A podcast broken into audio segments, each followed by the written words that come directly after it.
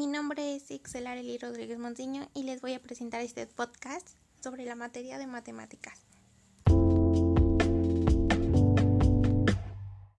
La matemática tiene mucha relación con otras ciencias. En primer lugar, se apoya principalmente en la lógica y en sus estrategias para la demostración. Es por eso que la matemática es una ciencia objetiva. Solo podrá ser modificada al demostrarse la existencia de errores matemáticos, para lo cual seguramente deberá modificarse gran parte del paradigma científico con el que se trabaja.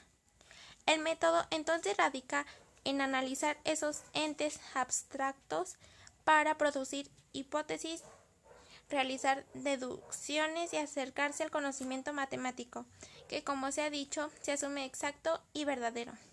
Esas deducciones se llevan a cabo con el apoyo de definiciones sin la necesidad de una demostración.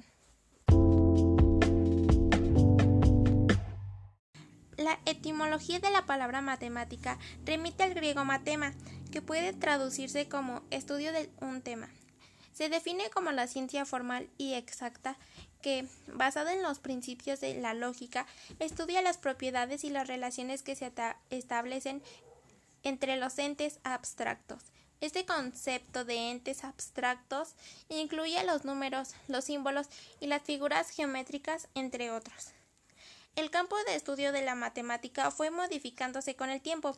Hasta el siglo XIX se limitaba al estudio de las cantidades y de los espacios, pero con los avances científicos fueron apareciendo campos de la matemática que excedían esos dos, lo que exigió su redefinición.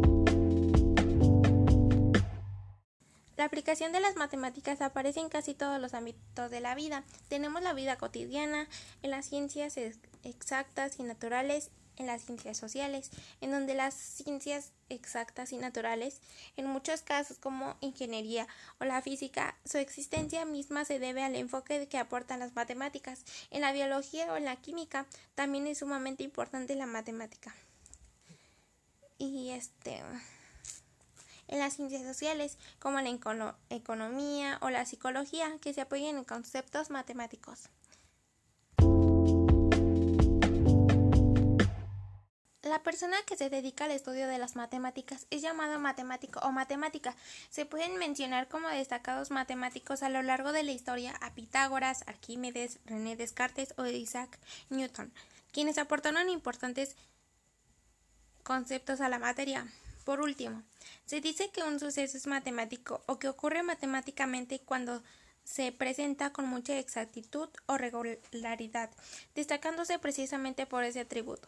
Gracias.